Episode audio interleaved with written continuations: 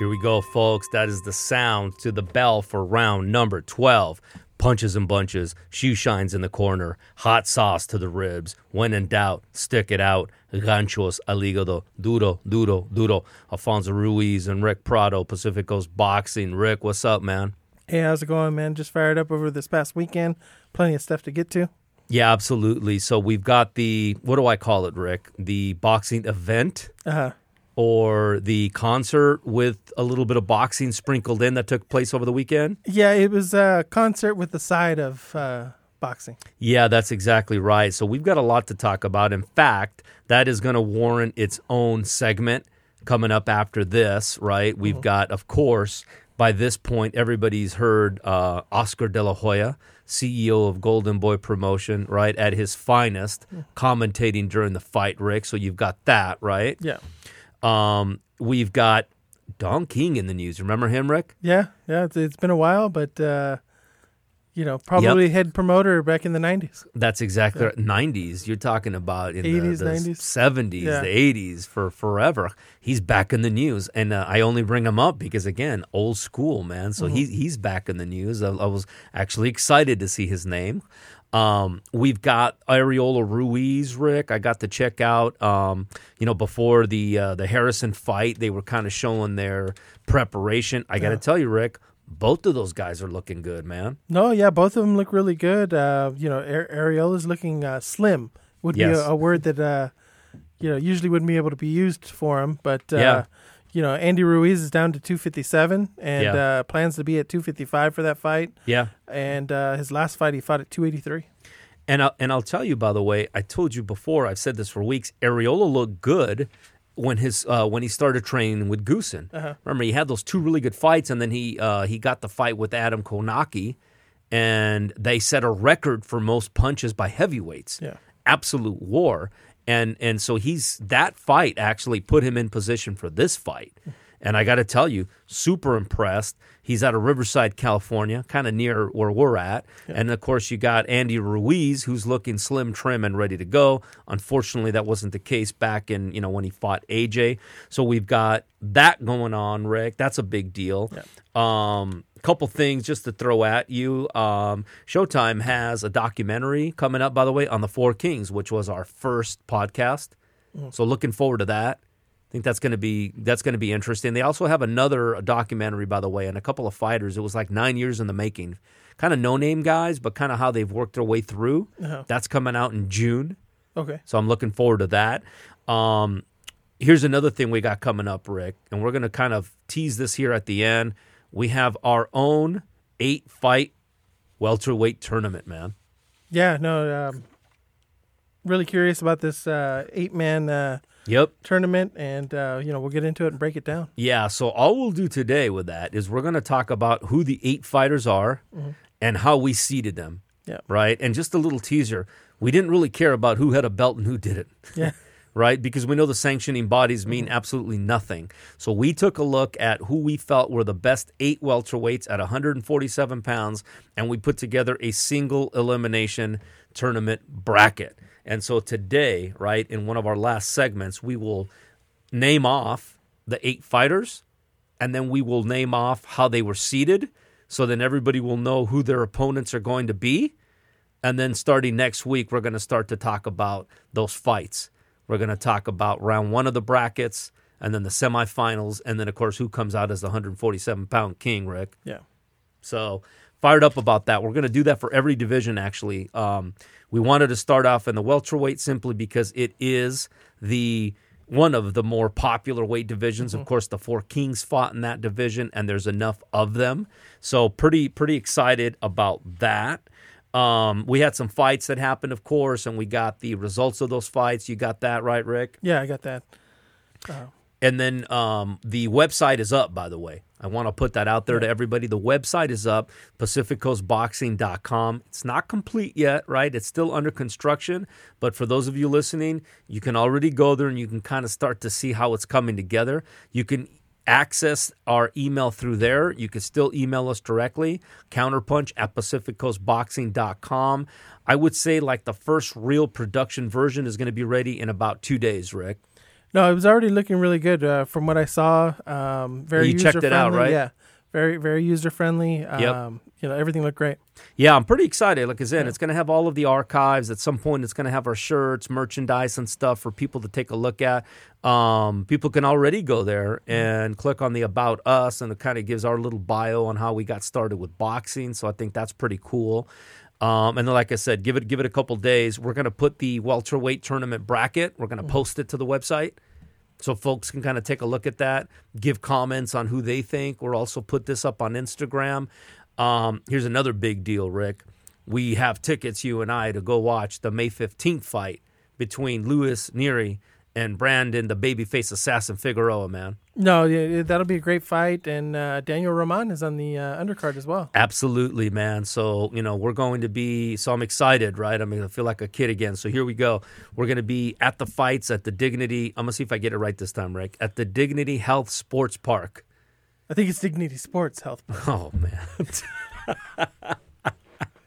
hey, they don't pay us. You know what I'm saying? We're not sponsored by them at all. So okay, maybe next time I'll get it.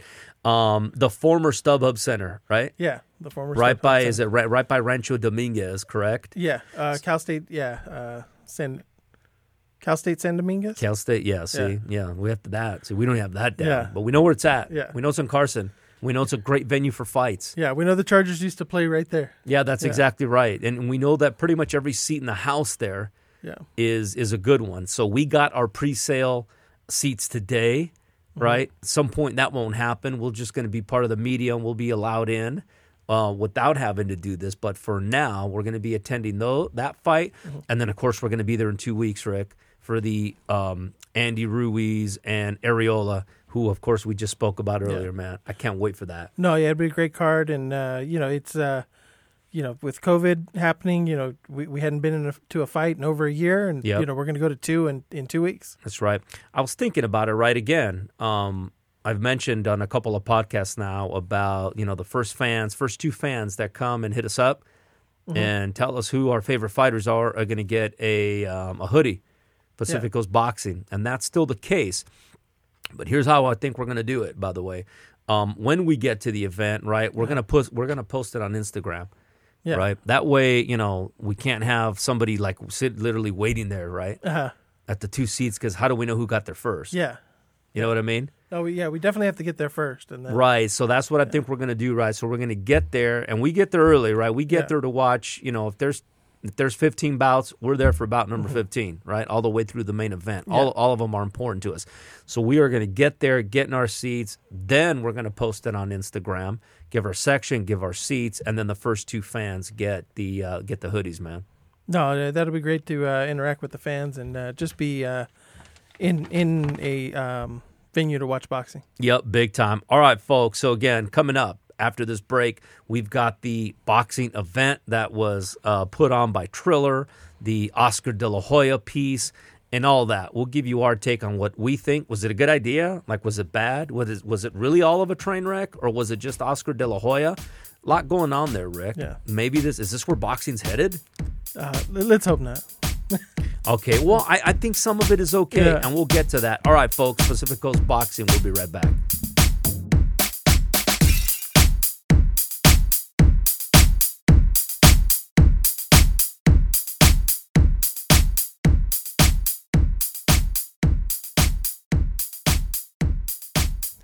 All right, Pacific Coast Boxing. Alfonso Ruiz and Rick Prado are back.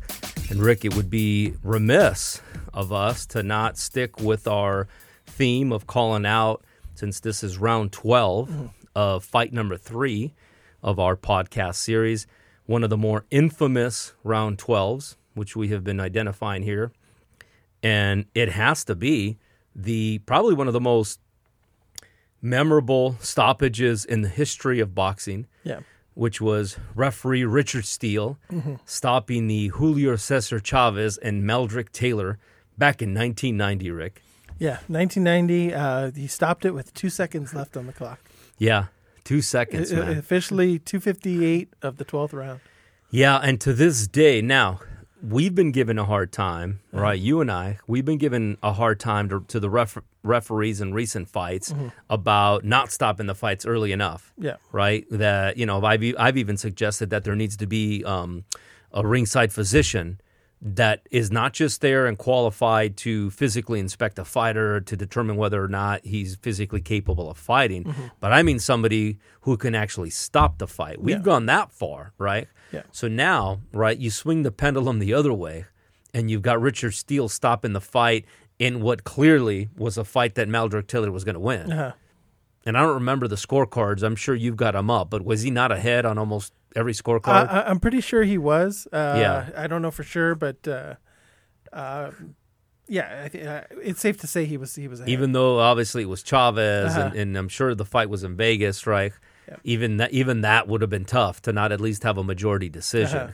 But And, yeah, the big the big thing was uh, you know back then yeah, uh, what they showed in the um, boxing uh, HBO special, yeah, um, Legendary Nights. yeah, yeah, um, Richard Steele, there was a red light Yeah. posted in the corner. Right. And so when the fight got, you know, under the 10 second mark, right, you know, you still get those clicks, right. you know, but there was a red light showing that, you know, the fight was uh, pretty close to being stopped. So Richard Steele should have known Yeah, probably no more punches were going to be landed.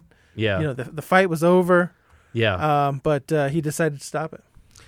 But see, that's the whole thing, right? And I'm going to defend uh, Meldrick, or uh, not Meldrick Taylor, but I'm going to re- I'm going to defend Richard Steele because he doesn't know that, right? Yeah. He doesn't know if any more punches are going to be Yeah. landed. And and by the way, like if you look at the the condition that Meldrick Taylor was in, let's remove the amount of time that was left. Yeah. And the round and the fact that, you know, Meldrick Taylor was on his way to win the fight, right?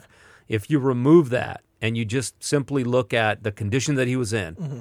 which was pretty much defenseless, and the chance for Chavez to maybe land one more blow, right? Yeah. Do you not stop that fight, Yeah. right? No, no, he, definitely he was he was hurt enough to uh, stop that fight. And, uh, I think they also mentioned that uh, Lou Duva jumped on the apron, Yeah, so that caused uh, Meldrick Taylor to look over to his right yeah, and um, not pay attention to the directions Richard Steele was giving him. yeah, yeah, and and um, yeah, that's that that's a good point. Yeah. that's a very good point. I'm looking at the scorecard. So they had yeah, one oh. He was ahead, of course. You know, he was ahead on two of the scorecards. Okay, Yeah, one of them, of course, was the other way. from the the Mexican judge. Well, Chuck Chuck Giampa had it at the time 105 104. Um, I don't know how those scores make sense. Yeah, Dave Moretti, it says here, had it 107 102, and and uh, Jerry Roth had it 108 101 okay, for uh, Meldrick Taylor. yeah, So he would have won the fight. All I'm saying is, again, as critical as we've been about some of these referees Mm-hmm. not stopping the fight in time, um, to this day, right?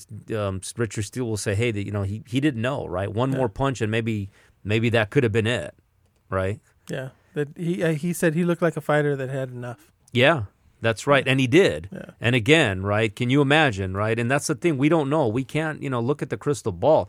Chavez lands one more punch. You know, God forbid something really bad. Ha- and by the way, Meldrick Taylor afterwards, No, um, yeah, he was never the same. no, right? And then uh, you know Chavez ended up knocking him out four years later, right? He knocked him out in the eighth round. But yeah, you talk about fights that ended in the twelfth round and one of the more infamous stoppages ever. There you go, folks. Yeah. Yeah, crazy, right?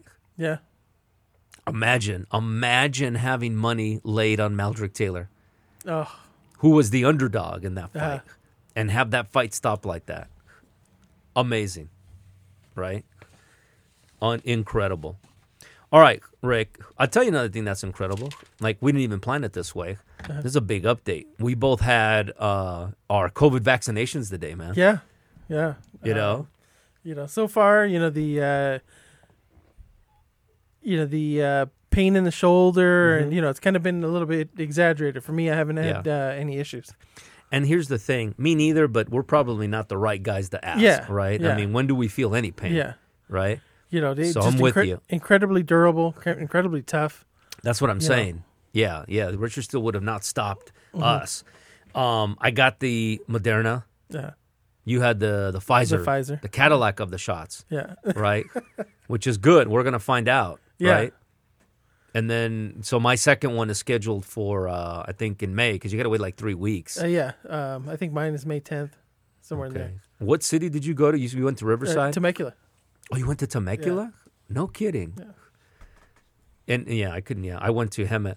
Yeah. Went to beautiful Hemet. Yeah, you laugh. Most Yeah. people that listen may not know, right? That uh, hey, I love Hemet.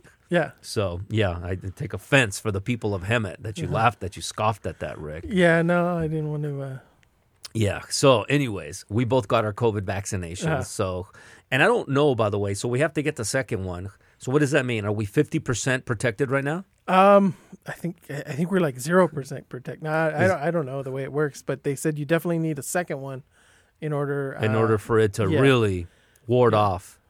Okay. Anyways, all right. So. Um, I'll tell you what maybe needed a vaccination, Rick, was the boxing show that took Uh-huh. place over the weekend, right? yes. So we had the whole Triller event, right? And I really call it an event. Now I'm going to say something, and I told you uh, from the first time, I really liked the first Triller event. Yeah. Okay. The you know which was headlined, of course, by Roy Jones Jr. and Mike Tyson. Um, a couple of differences, by the way. Number one, not a lot of Mario Lopez in that one. Yeah. Mario Lopez was literally just you know they they said MC. He was Mm-hmm. more just the you know the greeter Like at, he- at a Walmart. Like like he was the first guy you saw when the screen came on. Yeah. and the last guy on the way out. which was beautiful. Yeah. Right, which was beautiful. Um, they also had all of the HBO staff that's ba- basically been, you know, fishing, drinking since HBO doesn't have any more fights, right? Yeah. They had the HBO staff. Um, they did not for the second one. So if you recall, right, the first one had more of a boxing feel. This one, and I'm talking visually, had more of a concert type of look. yeah, and uh, you know, and and, and they had uh, great uh, great performers. You know, Yeah. Bieber was there. Uh, Mount Westmore, which Mm-hmm. Yeah. consists of Snoop, Yeah. Ice Cube, E40, Too Short. Yeah. You know, Doja Cat, who's who's big. I had to, you know, this is you know, Yeah. And I had to stay in my lane. Yeah. I had to ask, Yeah. who is this girl singing right now? Yeah, that's right. and one of my daughters said, "Oh, that's Doja Cat." Yeah, of course. They'll know. Yeah. Yeah. they'll know. I'm with you. Yeah, I had no idea who some of these were. Yeah, I'm not gonna lie. You know? It, it, so okay. So that that was part of the difference, by the way, is, is they kind of moved away from um from it being a boxing right event and it was more of a concert and a show with oh by the way some boxing matches in between Yeah. right so again i think that in order to be successful it's got to be somewhere in between. Um, they didn't have a big headline fight. We didn't even cover it and i'm not going to cover it even now. The whole you know jake paul against askren. It's not a. I mean yes it's a professional boxing match but those two guys aren't pro boxers. Yeah, and I think that was the big difference between the two shows. You you had Mike Tyson, Roy Jones headlined, and then there were three boxing matches underneath on the card. right. You know, um, you know, not counting the the, Jake Paul, Yeah. Nate Robinson, but there were actually you know boxing matches, two or three of them. and and and and, Underneath. and valid ones too Yeah. right Uh, with this one, you know, you only had one real boxing Yeah. match, which which, which was uh, Re- Regis Prograis, right uh, which versus Ivan Redkach, right and this one, you know, was kind of a joke too. You know, um, Prograis hit him with a with a body shot. Yeah. You know, where he kind of like missed with the glove, but kind of Yeah. They bumped forearms, and then Ivan Redkach, you know, kind of flopped yeah and just rolled around the ring screaming right until they stopped the fight because he was making it look like he got hit with a low blow. Right. But there's no low blow. right Um, which didn't do boxing any service No, you know? and then even worse, he had to be stretchered out of the ring. yeah You know, it was it was a complete joke. yeah no it was and that's the thing and uh, Badou Jack fought in the first one Yeah, I don't remember his opponent but it was a really tough guy Mm-hmm. remember that tough guy from the Midwest but there was about two or three fights Yeah. some uh, lightweights or lighter guys fought and they so it was entertaining boxing yeah, right? So they kind of said, "Hey, look, we're going to give you some legitimate boxing matches that were very competitive, and then we're going to give you this exhibition of two former Mm-hmm. greats, Hall of Famers." And it worked. And then in between there, right, they mixed it in with some concerts and some Yeah. performances. I thought it was a great mix. yeah. The color commentating was good. That's where Snoop Dogg stole the show, Mm-hmm. and and really you know gave the feedback talking about you know these are like my uncles fighting at a you know bar barbecue, but it was mixed in with enough serious commentary, Uh-huh. right? This one was the complete other side, and that's No. what I'm saying. I think it has to be somewhere in between Yeah. the first one and the second one. And speaking about the announcers, yes, one Mister the Golden Boy, Oscar De La Hoya, right? Yeah. And, and even before he got out there, Yes. there were way way too many people up there on the screen. Screen. Yeah.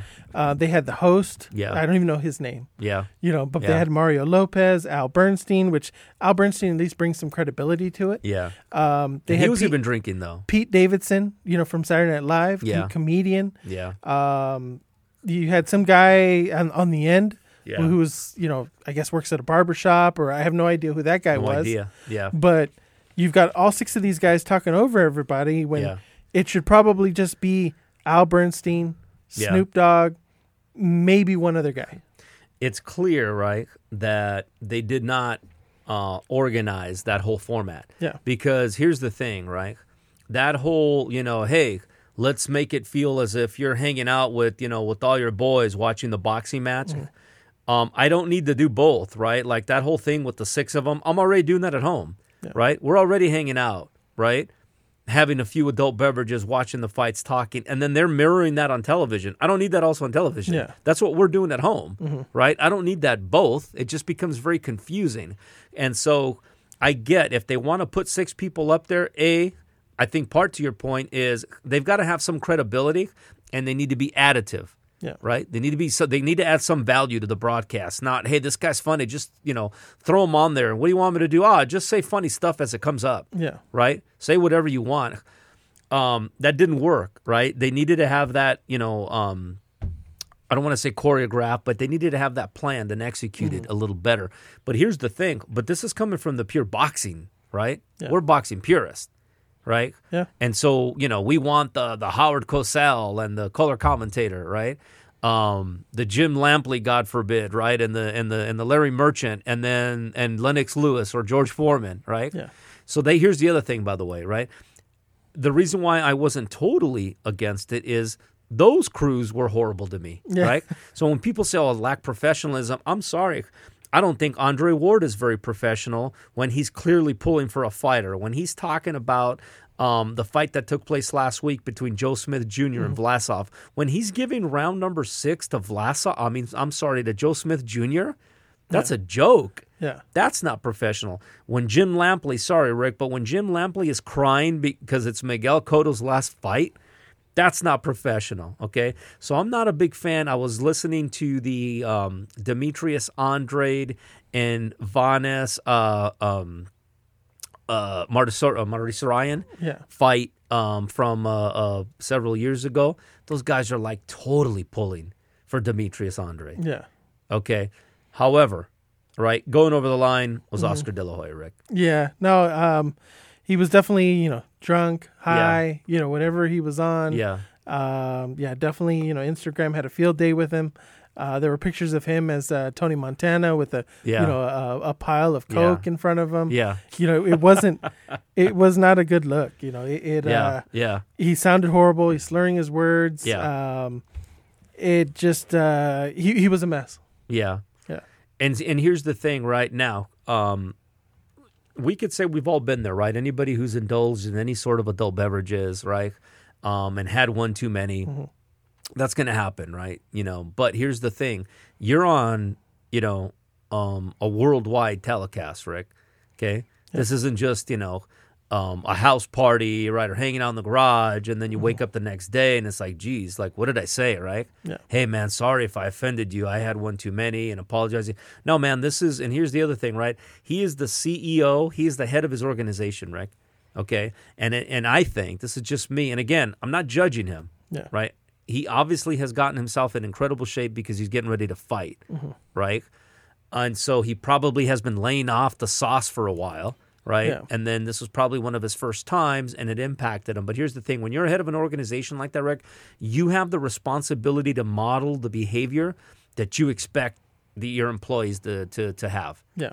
And that's not just I'm not just talking about staff as in, you know, administrative staff through Golden Boy.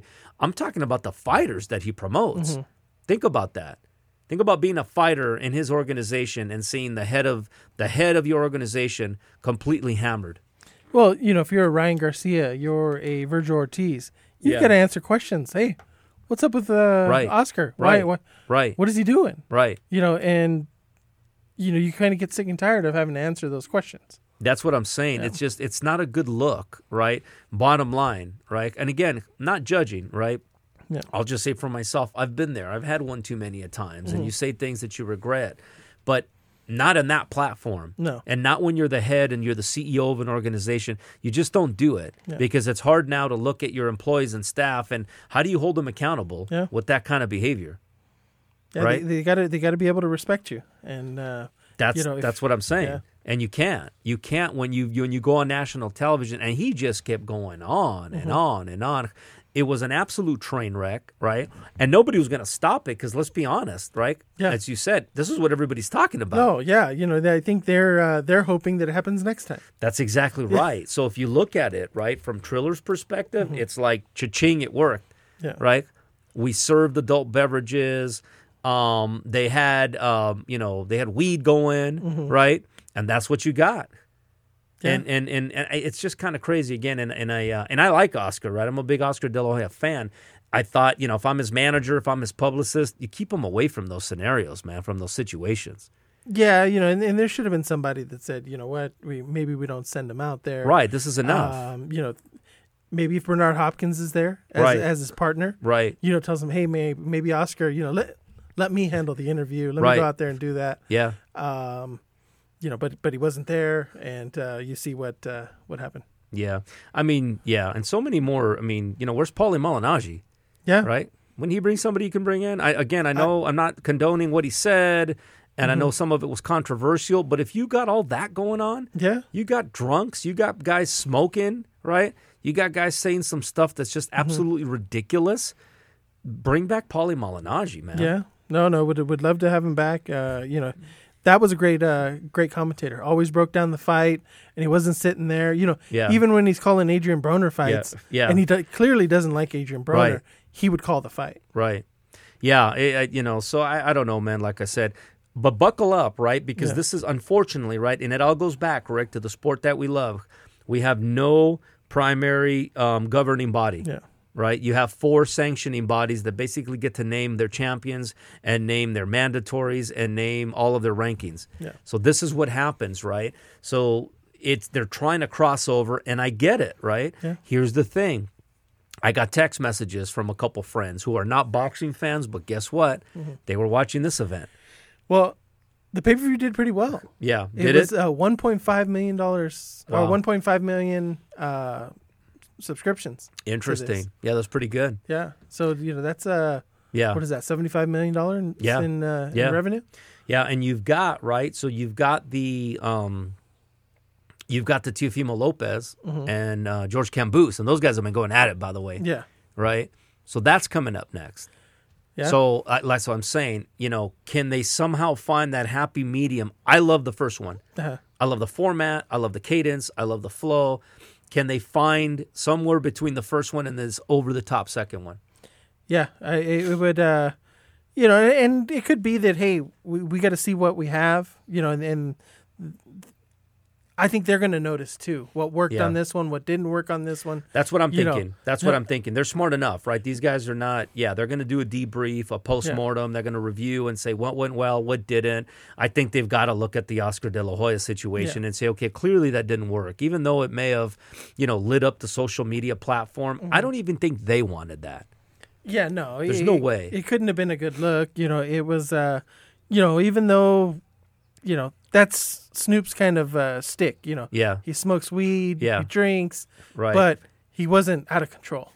But he, and he never is. Yeah. Mm-hmm. He never is. He's always professional in his own way. Uh, so, by the way, so if you're Oscar De La Hoya, do you come out and apologize? Do you come out and say, "Hey, listen, you know, I want to apologize for anybody I may have offended for my behavior"? He hasn't yet. You know, Right. he's, he's been posting uh, workout videos all morning.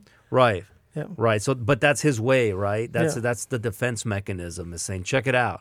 Yeah. Right. Look how much in shape I am. So it's acceptable. I'm just telling you, Um, again, I'm not judging him. Judging is why you did it, right? Yeah. I'm not God. I, I can't get into his heart. I'm just telling you, Oscar De La Hoya, that you are the CEO and you've got to model the behavior that you expect every employee in your organization to support, right?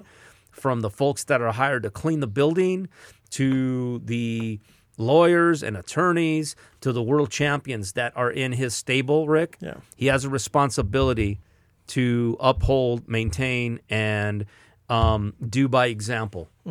And he didn't do that No. and he needs to come out, in my opinion, and say, "Hey, look, I dropped the ball. This is not what I expect of anybody working for Golden Boy. Right? I'm human. I screwed up. It's just not a good look, man. Yeah, no. Um, the last thing that wasn't a good look this weekend Yep. was uh, Ben Askren. Uh, he came in Yeah. out of shape, Yeah. you know, almost like he didn't, uh, you know, train for this fight at all. Yeah. And then, uh, embarrassingly, he even tweeted that he's embarrassed that he lost to Jake Paul. Yeah. I don't know what he thought. You Yeah. know, they could just go in there without training, Do we know how much money he got for that fight? five hundred thousand. Yeah. See. Yeah. I mean, there you go. Yeah. Right. Think about that. Half a million Yeah. to to fight this guy. I didn't cover it, Rick. We didn't cover it. I still don't consider Jake Paul um, a legitimate and a real fighter. Mm-hmm. I do respect the fact that he is taking boxing seriously. Yeah. Okay, so that part I get. You know what I mean? He's he's he's clearly training. He's clearly staying in shape. We saw him uh, sparring with our guy with Lázaro Lorenzana. So all, all all respect to him, and I mean that, right? I totally respect Jake Paul for doing that. Um, but that doesn't mean he's a legitimate fighter yet. Yeah, no. Not until he starts fighting legitimate fighters. legitimate fighters, not MMA guys that. Uh, and Ben Askren is a wrestler. You know, Right. he, he he's Right. one of the worst MMA strikers around. Right. So they purposely picked him because they knew he couldn't be, he couldn't uh, land a And decent and they're fighting at what? Are they fighting at close to 175 light Yeah, heavyweight or somewhere what? in there.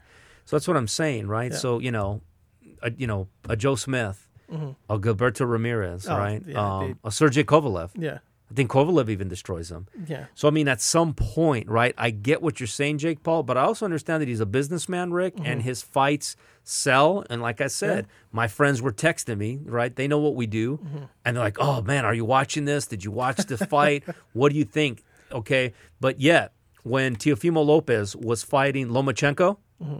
I didn't get one text from them, Rick.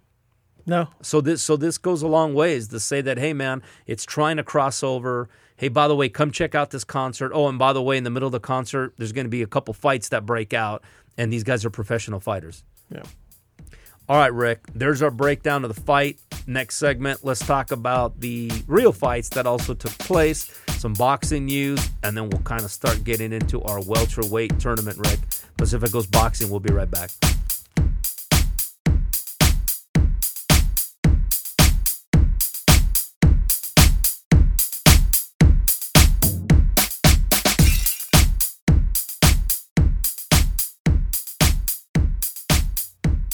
Pacificos Boxing, Alfonso Ruiz and Rick Prado are back. All right, Rick.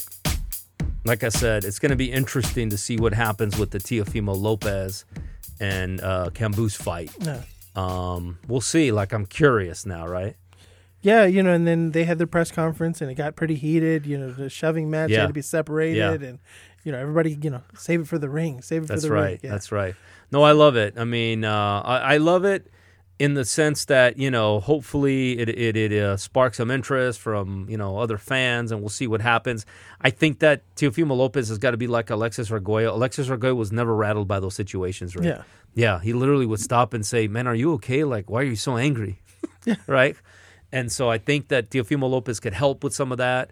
But either way, it'll be interesting. Like I said, um, you know, they're going to be doing a debrief, like we said. But let's get into the other fights that happened, Rick, and some Yeah. boxing news.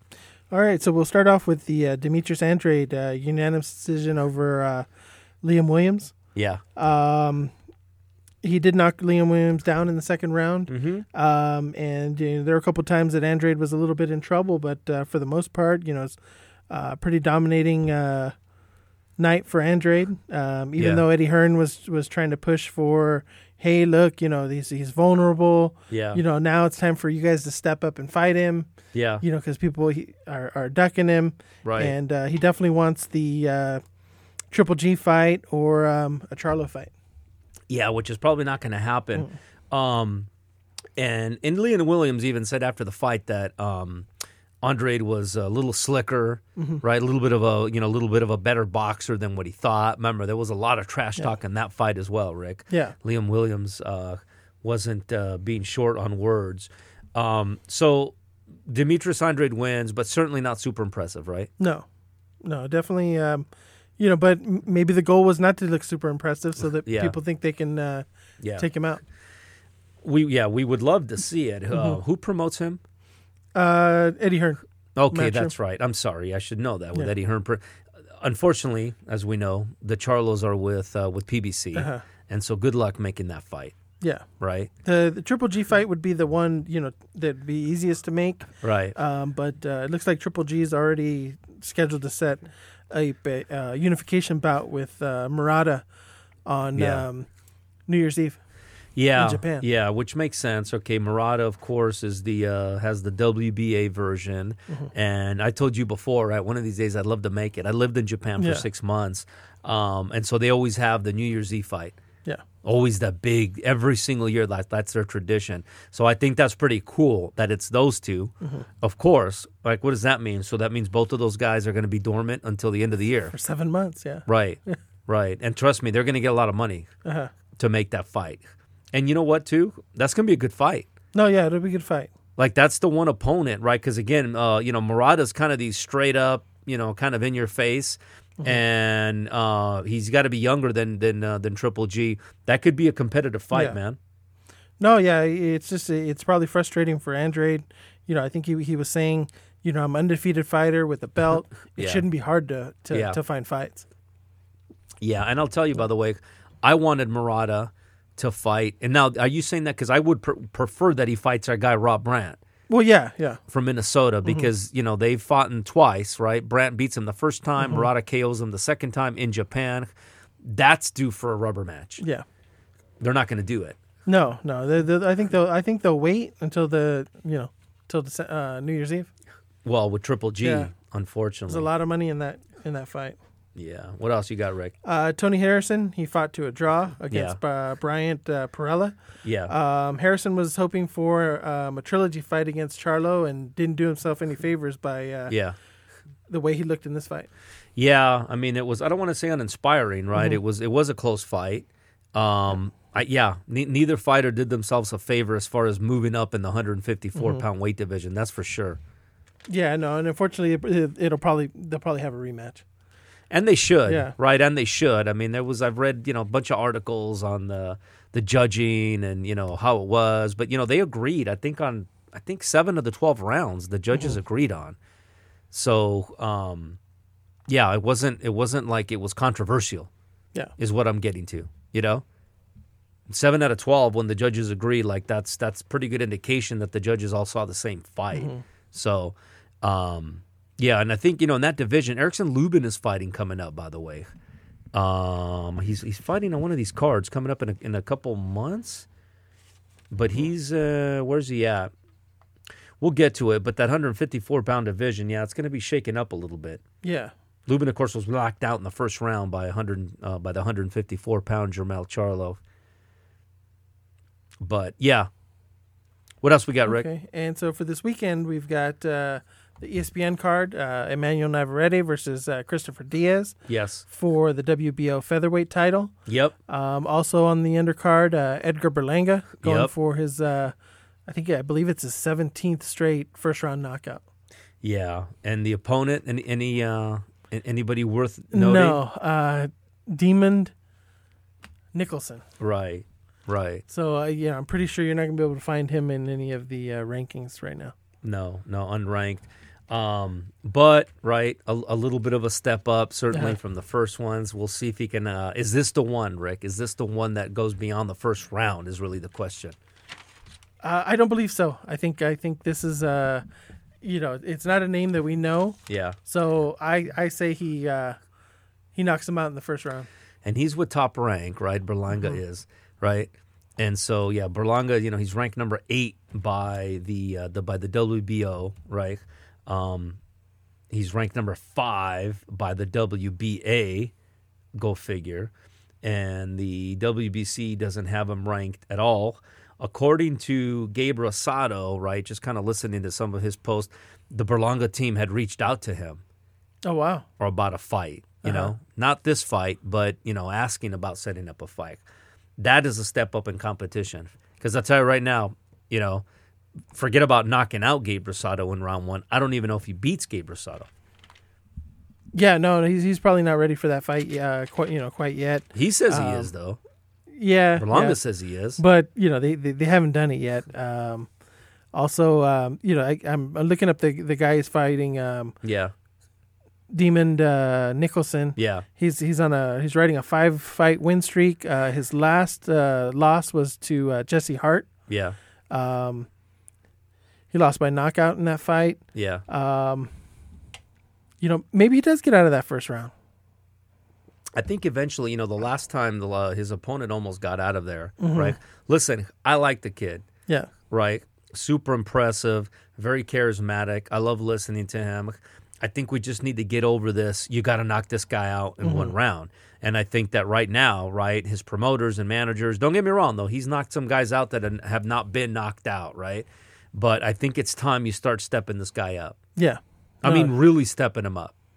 yeah, right. It's definitely you know uh, time because yeah, after a while, you know this is going to get old and That's the thing. I mean, you don't want to become that butterbean, right? The king of the 4 Mm-hmm. rounders. Like if you're a legit, and I'm not talking, obviously, this is 168 pounds, right? Yeah. I'm not talking about fighting, you know, David Benavidez, right? Or Daniel Jacobs, you know?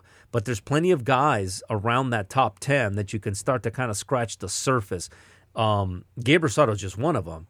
And that's a tough son of a gun, yeah, right? But there's others. You know, what about David Lemieux? yeah. You know there, there- there's plenty of 168 round, uh, fight, fighters that uh, you can uh, that you can pick. What about Avni Yildirim? Is Uh, he back? By the way, did he make it back to Turkey? uh, who, who knows? You know, We never, we never found out. But isn't that that's the sad part about boxing, right? Uh-huh. Right?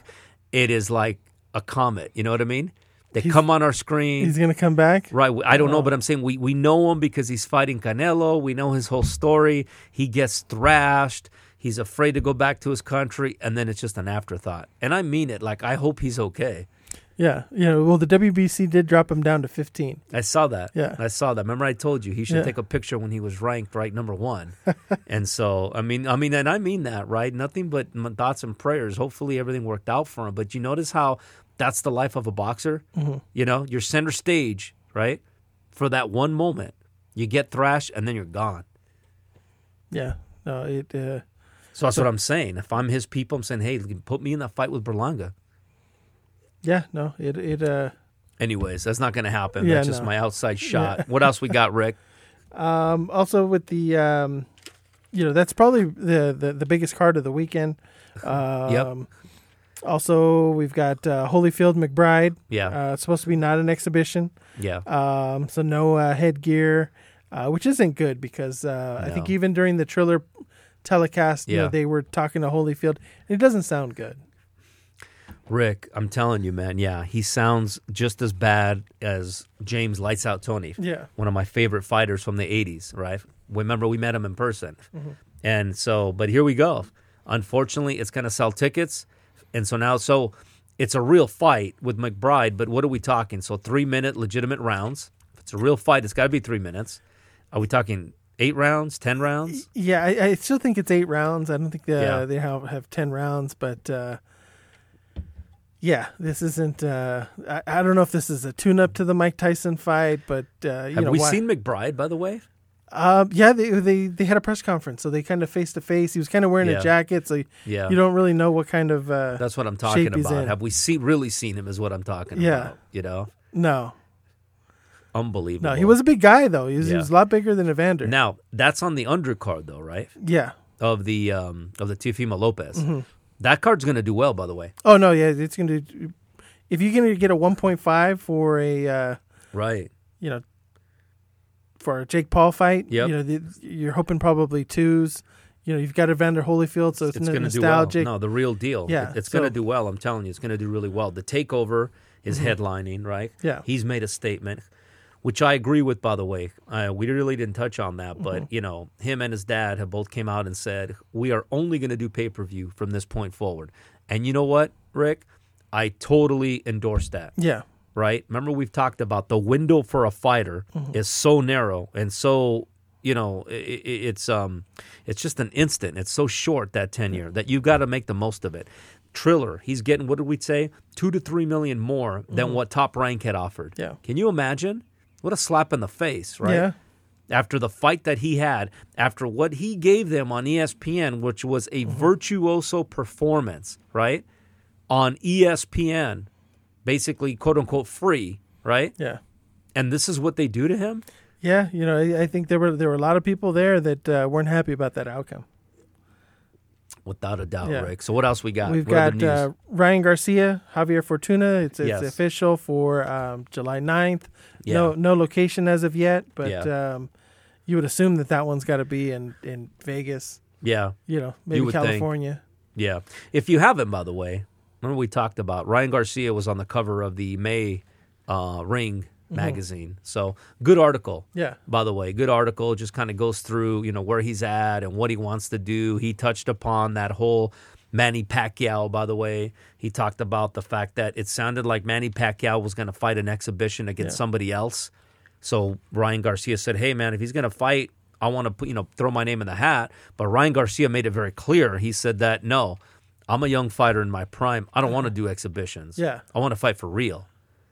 So he clarified that. Oh, okay. Yeah, he talks about how you know he doesn't give a crap about belts. Uh, I loved it actually. He made some very good points. Yeah. He said he doesn't care about mandatories because who is the mandatory and how did you even earn the mandatory, Mm-hmm. right? He goes he doesn't care about that. He wants to fight the very best. Which of course, if that's the case, then why isn't he fighting Devin Haney? Yeah, you know, I think uh, he's fighting Javier Fortuna. You know, hopefully that if Haney wins, Garcia wins, which uh, you know, I feel like the tougher of the two fights is is Haney winning over Yeah. Linares. Yeah, Uh, but if those two uh, fight um, and win, Yeah. you know, then uh, hopefully by the end of the year we get that fight. but Haney's point was, you know, your fight with Luke Campbell was an eliminator, Yeah, and he's right. Like, wasn't Uh-huh. that an eliminator? yeah, So how why is he fighting two eliminators in a row then? yeah. Right? Because Hearn, Eddie Hearn seems to be, you know, let's Yeah. get it done Yeah. with Haney and Garcia. Well, because I, I I think Ryan Garcia's in a in, in a good spot where you know he's the money guy. Um, Yeah. You know, fighting a Devin Haney, it, it's risky, Yeah, and not a lot of people know Haney's name. right. So um, you know, it's uh, high risk, low reward. Yeah, and that same issue, Yeah. by the way, which was interesting, that same issue of Ring Magazine.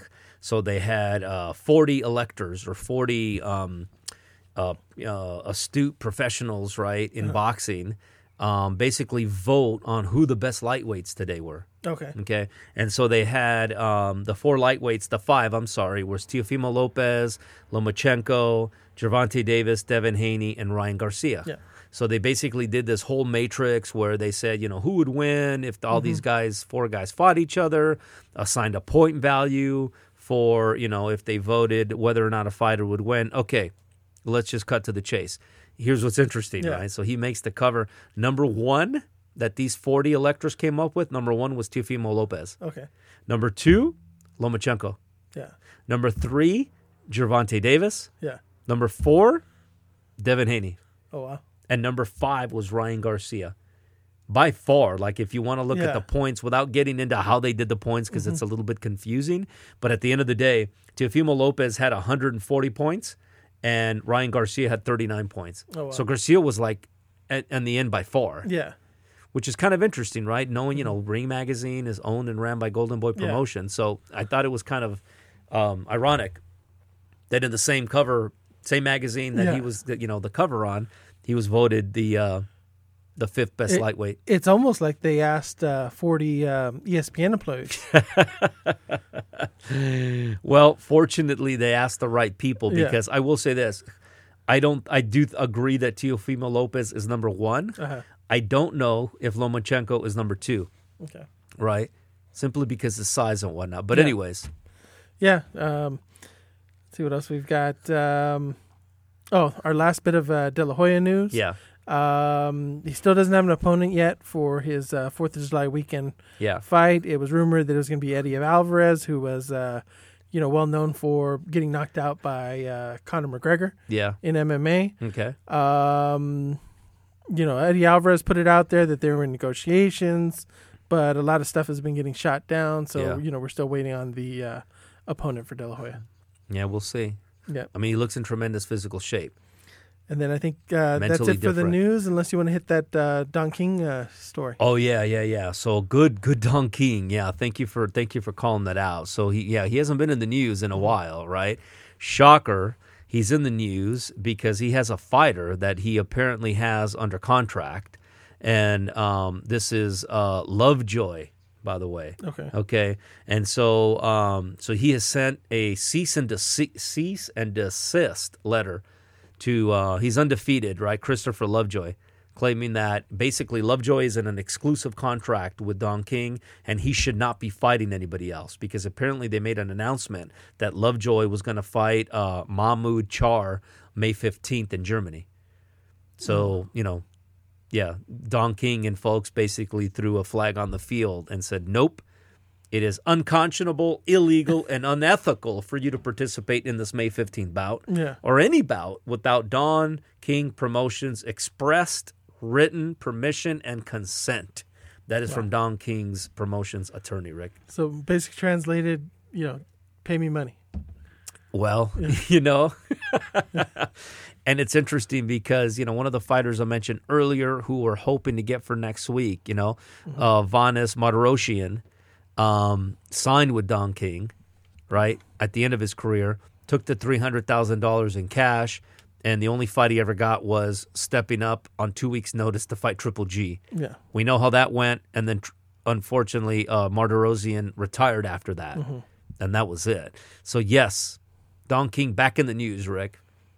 Lovejoy's thirty-seven, by the way. You know, Doesn't And- have too many more fights left in him. no, he doesn't have too Yeah. many more fights in him. Um, pretty much all of his fights since 2016 have actually been in uh, in Tijuana, Mexico. Oh, So yeah, this was a fight that was taking place in Germany, and as apparently as soon as Don King got wind of that, yeah. not going to happen. So you're right. You know. Now, could the fight happen? Of course it. Of course it can. With the universal lubricant, which is money, Rick. Yeah.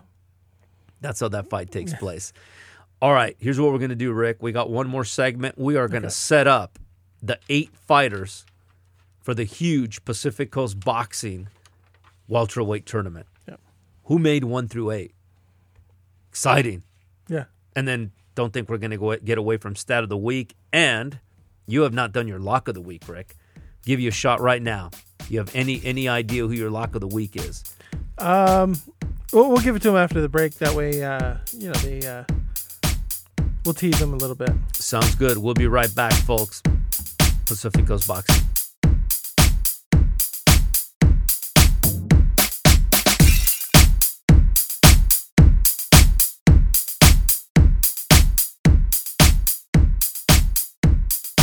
All right, Pacifico's Boxing, Alfonso Ruiz and Rick Prado are back. And so let's go ahead and do your lock of the week, Rick. On fire again. Didn't even need to mention it, right? Yeah, With the. Regis Prograis fight last week.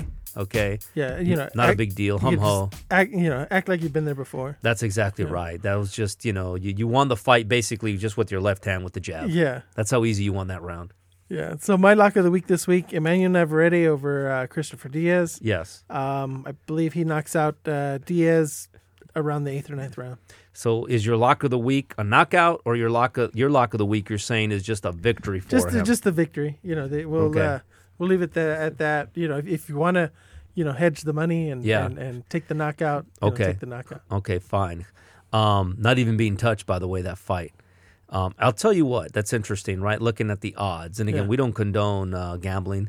It's just interesting to look at what the odd makers say because it Mm-hmm. gives us an idea on how they think the fight's going to go, right? Um, talked about watching um, kind of the trailer for uh, Arreola and Ruiz. Both guys look great, Rick Yeah. Right? Both guys look really good. I mean, they look trim, they look fit, and so I said, well, that being said, right? What what are the um, what do the numbers look like? And you know what they look like? Heavily in favor of Andy Ruiz. Now Yeah. we knew he would be favored, right? He's the younger, I guess you could say, the more active. You know, he he beats An- Anthony Joshua, but the line, Rick, is minus two thousand, man Oh wow. okay, minus 2,000, which means that Vegas believes he has a 95% chance of winning. That's Yeah. huge. Yeah, I mean, yeah, that's that's just that's way out of there, man. yeah. You've you've got the uh, you know the guy that uh, recently was heavyweight champion of the world. Um, Yeah. You know, um, against um, Chris Arreola, who's, Yeah. who's kind of fallen short That's every right. time he's gotten to that big fight. Yeah. So yeah, Arreola. If you want to look at another way, Arreola's at eleven to one. hmm That's the odds. Now you look at that and say, "Wait, eleven to one. That's not too bad." It's no, too that's yeah, that's bad though. Trust me. Yeah, you know no, what I mean? no, no, yeah. Yeah, like you wouldn't bet on that, that horse if you put money on that horse, right?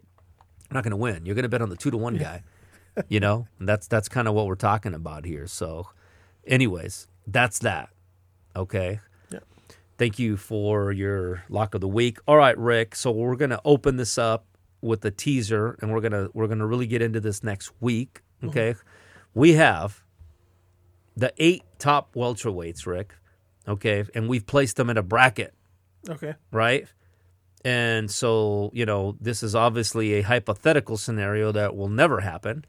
Don't make this the lock of your week. Yeah, no. Yeah. In fact, when I look at the four first four fights, I don't think any of these may happen, but who cares? We're boxing fans and I think this is going to be fun, okay? So so we'll set up to make sure everybody understands and we're also going to upload this to our Instagram, but this is very much um I'll just call it NBA basketball type tournament uh, bracket, Rick. So, you know, once we identify one through eight, okay, um, the first fights are going to go as follows one on one side of the bracket, okay, one fights eight and three fights six. On the other side of the bracket, two fights seven and four fights five, okay? Yep. So, in other words, and we'll put this on to make it clear, um, the winner of fighter number one and eight fights the winner of fighter three and 6 who you would assume in the NBA would be one and three, right? On the other side of the bracket, okay, fighter two and fighter seven, the winner of that fights the winner of four and five, the dreaded four and five. Yeah. And then, of course, the winners fight each other, okay? Okay. Put this on Instagram. Everybody will see. So here we go, Rick. Okay. Let's start at the bottom. Start at the bottom or the top, Rick? Let's start at the top. Those Start are at the those top? are the, probably the two easiest ones we can. Uh, Okay. All right. So, okay, in this welterweight tournament bracket, the fighter with the number one seeding is Errol Spence Jr. yeah, I think uh, you know it can be argued that it's you know it's Terrence Crawford, but uh, I think most people believe it is Errol Spence. I agree. I totally agree. He's fought tougher opponents. Mm-hmm. He beat Kell Brook in his prime overseas. He beat uh, you know, Mikey Garcia, who at the time was undefeated Yep. and, and and on many top ten pound for pound lists, right? Terrence Crawford, we're still waiting for him to beat anybody of note. Yeah, Okay. Speaking of, the number two fighter in our bracket is Terrence Crawford. yeah, you know, hard to argue. You know, he's he's he's been uh, champion uh, in the WBO for a long time and uh, an undefeated fighter. Yeah, and again, even though I just said that, you know, we he has not fought anybody of name, the guy has skills, man. Mhm. The guy has skills, incredibly talented, seemingly adjusts to whoever he's fighting, and hard to not be number two. Number three gets interesting, Rick. Yeah, This is where we start to go. To, And by the way, okay, um, we didn't care who had a belt and who did it. yeah, right? That didn't mean anything to us. We also didn't care where these guys were ranked because if we went by the the straight out ranking, okay, um, Radzhab Butaev would be in our tournament. yeah. He's not in it. Or or, or Sergey Lipinets. Sergey Lipinets, yeah, would be in it. Neither is he. Yeah. If we went by the WBA, yeah, Gabriel Maestre would be in it. So would Omar Figueroa, who lost his last fight, who we're going to see in two weeks, Yeah. by the way. And and then your guy, Yeah. Danny Garcia, would be in it. Danny Garcia, yeah, that's right. That's, that's exactly right. He would be in it. So yeah, sorry to be a spoiler, folks, but Danny Garcia, none of those guys are in our Yeah. top eight. So this is just us, right? All right, the number three fighter in our 147 pound tournament is eight division. Correct me if I'm wrong, Rick. Eight weight division champion, only one ever to do it. The great Manny Pacquiao. Yeah, no, it uh, a good pick for number three. Um, you know, living legend. and um, you know, and he actually does hold one of the belts. So He does hold one of the belts. Now, some folks could say, well, geez, you know, he should be one or two. He's not active enough. Yeah. Okay. He's not active enough. He beat Keith one time Thurman. Yes, that's my guy, right? The guy for some reason that you just take a disliking to. but, okay, um, I can't put him, we can't put him at number one and two, right? Yeah. We just can't. He doesn't fight enough. Doesn't fight enough. Spence and Crawford have. So, tough one. Could we have put him at number one or two? Maybe, right? Mm-hmm. It's possible, it's right? tough to put him there over over Spence and Crawford because I think they they would be so heavily favored over Pacquiao in any match right now. I would agree with that. That's a good way to put it. All right. Now's where it starts to get interesting though, Rick. Mm-hmm. Folks are listening out there saying, Hold on a second, let me let me put my bracket together. This is more exciting than the NCAA, man. The number four welterweight. Okay. Who's Uh-huh. gonna fight the number five? These are usually the most closely contested fights, right? Yeah. In the NBA, the number four and five teams always the best games. Yeah, Here's the thing, though. In boxing, the way this is going to work out, and you'll see when it's all done, one and eight and two and seven are great fights. All right. The number four welterweight we have is Sean Showtime Porter. yeah, and, and another good pick. You know, he's, he's fought them all. You know, fought them all tough. Um, you know, it's a great pick at number four. Great pick, but a little controversial Yeah. when I tell you that the number five fighter, right, who actually beat Sean Porter, right, Yeah, my guy, certainly not your guy, not my guy. Keith one time Thurman at number five. Just uh, doesn't fight enough for me. Um, you know, he's already beaten. Um, you know, by Pacquiao, and um, even before that, uh, he just doesn't fight enough. Yeah. He fights enough, Rick. He fights enough to to have earned. Again, he beat Sean Porter. He beat Danny Garcia, right? Only time he's lost was to Manny Pacquiao. He goes down in the first round. Otherwise, he wins that fight. Okay. But that's number five. All right. And we already gave away, obviously, four and five are going to fight each other. Yeah. So that's going to be a rematch. And it makes sense because that was, you know, pretty pretty good fight the first time. Okay. Mm-hmm. All right. Number six. We got six, seven, and eight left, Rick. Yeah, Okay, let's reset. Folks listening. Number one, Errol Spence. Two, Terrence Crawford. Three, Manny Pacquiao. Four, Sean Showtime Porter. Five, Keith One Time Thurman. Number six, Rick. This may be a little controversial, but not for us, Rick. Not because he was here in studio, but because he is still one of the greatest fighters out there with only one loss. He dared to be great. Mikey Garcia, number six, Rick. no, yeah, I, I He's love, in the tournament. uh, you know, I, I like him at number six. You know, we, we putting him at six, we would get that Manny Pacquiao fight that we've been, we've been waiting for.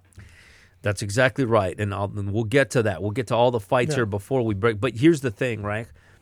Um, you can't have a welterweight tournament without Mikey Garcia. Yeah. He's daring to be great. He moved up to the welterweight division. Had no business fighting Errol Spence Jr. He did. He lost. Again, would you rather see Mikey Garcia or Custio Clayton? Or or Danny Garcia. Right. That's exactly right. We've seen enough, right? So, absolutely, absolutely, Mike Mikey Garcia at number six.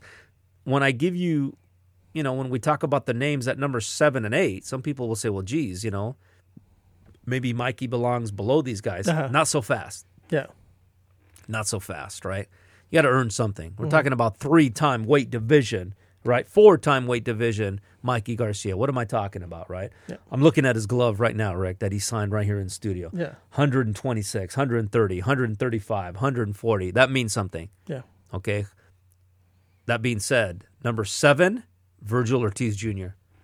No, uh, a great pick. Um, you know, how how can you have a welterweight tournament without one of the uh, brightest stars? That's You know, exactly right. That's exactly right. You know, impressive fight. Um, this last one, and you said, how can you, you know, have a tournament without one of the, you know, best young stars?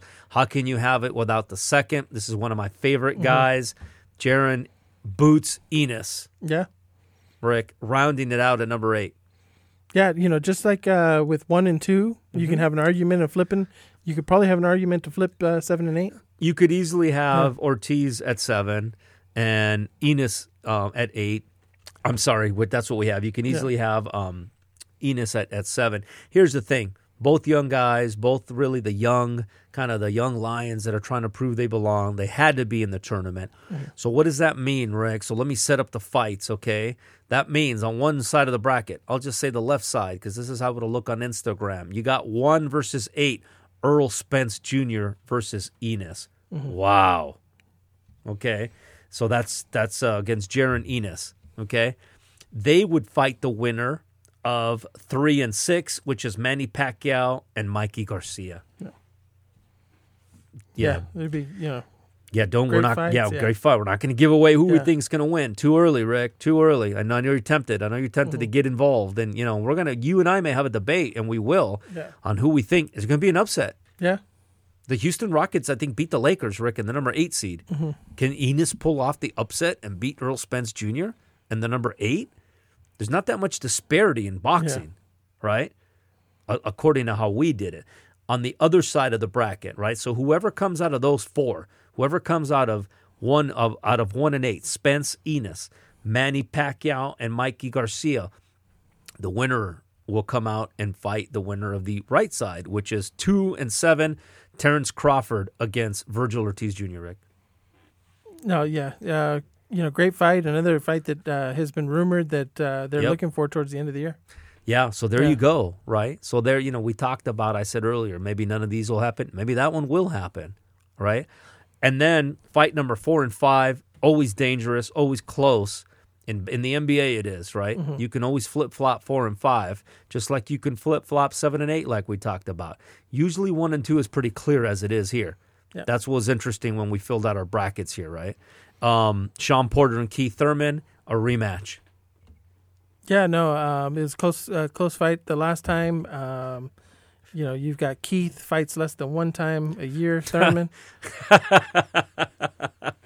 and Sean Porter. Look at you, right?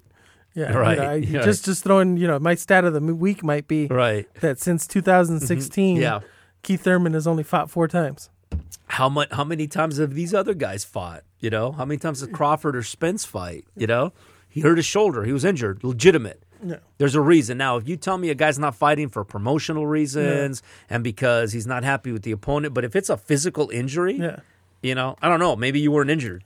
I got, I, I got to see the X-rays. okay. Well he had a shoulder injury and every time he's been he's never lost when he's healthy.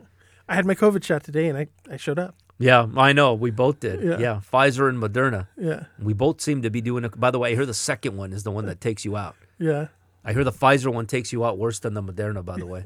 Yeah. Yeah. So we may have to move our, our uh, that podcast Uh-huh. to that day that we get it, Okay. whatever day it falls on. All right, Rick. So here's the thing we got the welterweight eight fight tournament set. Okay. We, you know, folks don't know. We had a little debate off podcast on, you know, how to seed these guys. We agreed on one and two. Some of the others, you know, it got tough, right? With 4 five, and six. Um, Mikey Garcia was a little bit of a controversy because, you know, he's only fought a couple times at the welterweight division. Josesito Lopez, I think, and then immediately to Errol It- Spence. And I think out of respect, we had to put you know Mikey at six. You know when Yeah. um, it's probably huge mismatches if he fought uh, you know Vergil Ortiz or, or Jaron Boots Ennis. We don't know. That's the thing. Yeah. But I agree with you. I Yeah. agree with you. You can't. You can't put the guy's got four legitimate belts. We Yeah. can't put him below those guys. No. Those guys don't have any legitimate championship. All right, Rick. So here's what's going to happen. Right. So we're going to come back with the stat of the week to close this show off. Mm-hmm. But next week, and we're going to put it on Instagram. Right. So hopefully we get a bunch of fans start weighing in on who they think. We will start going through these fights. Right. Yeah. Take us three weeks, Rick, but we're going to get to eventually 147 pound king. There's going to be some upsets, Rick. Yeah. Could there be some upsets? There, there, there could be. I'm already looking at. Uh, you know, there could be three upsets. It know. could be three. You got Three. three upsets. Yeah. No kidding. Are you talking about so of these first four fights, three of the four, the lower seed could win? Yeah, Wow. can see it. Wow. Okay. Now I'm I'm looking forward to the discussion Yeah. and what's going to happen. We'll have to see if we get uh, Goyo from the Hill to come on and discuss it. All right. What's Mm-hmm. Who's that? been in hiding? Who's been in hiding? I know. Ever since I'm going to say it right now. Ever since we demolished them with the with the Hagler Yeah. Leonard, right? Yeah, Yeah. he just kind of he took took his ball and went home with it. Uh-huh. You know. All right, folks, we're gonna come back. Stat the week. We'll close this out. Went a little over our normal time, But you know what? It was all worth it. This is good stuff. Pacific Coast Boxing. We'll be right back.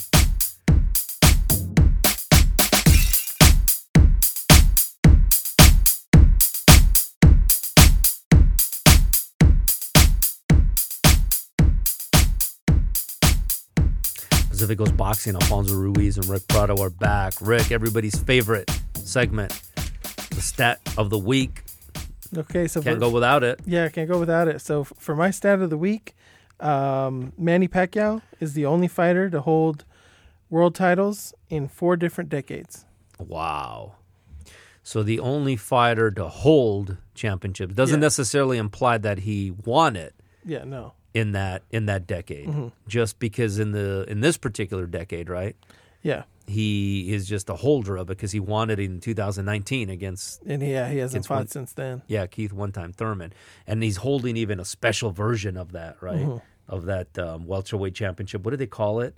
Uh, the champion in recess, Yeah, yeah, that's right. Yeah, Yeah. that's right. The champion. That's the WBA version. Yeah. The champion in recess. which I don't know if you you probably know, but Yeah. at my elementary school, I Yeah. was the champion at recess. You know, I don't even know. Well, nowadays they don't even go to school. Yeah, So what am I talking about? but even in my day, I went to Catholic school my whole life, Uh-huh. right? And so yeah, we had our 15 minute recess and then lunch. They do the Mm-hmm. Same thing for you guys? uh, I think our recess was a little bit longer than that. Was it? Yeah. Yeah. What was recess about anyways? That was that was the first time we were indoctrinated to like the 10 hour uh, the 10 minute break at work. Uh-huh. Like of an 8 hour day. Yeah. You know what I mean? Like you're entitled to a 10 minute break. Yeah. You know what I mean? Kind of like union employees. That's what you did, right? Because usually for us, it was after, it was like about 10, 10 o'clock, 10, 15. Mm-hmm. That's when we had our recess. Yeah. Was that yours or not? Uh, ours was a little bit longer. I think we did like 45 minutes to, to 50 minutes. That's uh, crazy. Basketball, you know, Yeah. some dodgeball, Makes you know, sense, though. four square. But that's uh, public school, right? Yeah. That makes sense. Um, also, um, slight another another fact for you Yeah. today. Uh, Alexis Arguello would have turned 69. Damn, no kidding, Yeah. huh? Yeah, that's unfortunate. Very controversial death. Um, you know, it was uh, officially filed as a suicide, Mm-hmm. but if you read the book by the great uh, Christian Giudice, um, he doesn't go into what he thinks. He just kind of gives you information, and you can kind of come up with your own opinion. Mm-hmm. But anyways, Rick, back to your stat of the week. So Manny Pacquiao, the only fighter ever to hold the championship in four different decades Yeah. um, had to have won it late in the 90s, right? Because that would have been tough for him to have won it early in the 90s. Yeah, it was uh, 1998. Yeah. 1998. The, was it like some straw weight, It was uh, the WBC flyweight. title. flyweight? Yeah. Isn't that crazy? Yeah, you know, fly, he's starting off, you know, his first championship was in flyweight, Yep. and then you know all the way up to, um, you know, welter. Yeah. Yeah. Isn't that crazy? Yeah. And Or- he's fought above that. Yeah, um, super welter. Right. Yeah. Yeah. He's fought at the 154. Yeah. So think about that. He's gone from, you said super flyweight? Mhm. 115 to 154 pounds, Rick. Wow. You know, that crazy? Yeah. Yeah, that that's amazing. And again, right, just like, you know, on the heels of our eight fighter tournament, you know, 147 pound, that's why he's number 3 Mhm. Right? No, just a, a legend. You know, he he fought. Um, you know, you look at his resume, Yeah. and it's filled with Hall of Famers. A who's who, Yeah. right? A who's who. Um, yeah, don't get me started with his whole physical condition Yeah, and how he's able to do that. That's a whole nother discussion. I can only, you know, observe the fights he's won. uh-huh. right, or lost. So that's all I'll talk about. But great stat of the week, Rick. Um, guarantee people are going to be talking about that one. I mean, think about it, right? Four decades, 40 years, doesn't matter when he won it. Yeah. The fact is that he has retained it. Not sure if that happens again. No, no, it. Uh, you know, you're just not going to see boxers go from you know that division climb Yeah. up that that high. Yeah. And that's why, you know, like in Yeah. a tournament, right? The truth is, right? You know, he's not going to fight man. I don't know. Maybe he does fight Mikey Garcia, right? He'd only have to win three times, by the way. You only have to win three fights to win our tournament, Rick. Yeah, in an eight fight, you know, eight fighter tournament. You win three times, you're the champion, but you're legitimately the champion. Um, does Manny Pacquiao have a chance of coming out of the bracket, Rick, of our eight man? has a shot. Uh, yeah, I, I think I, I think at th- his age right Yeah. now, yeah, Yeah. probably not. right in our yeah. bracket, right? Yeah, You're saying bracket, you, today. It's a it's a it's a tough bracket. I, I, I Yeah, because he has to beat Mikey Garcia, Mm-hmm. and then he has to beat the winner of Errol Spence and Jaron Ennis. yeah you he would have to get by two of the top three pound for pound fighters. Yeah. and even if uh, they If- were upset, If, Crawford makes it yeah, out of the if- other side of the bracket, even if they were upset, right? he would have to get through two of the young lions coming up.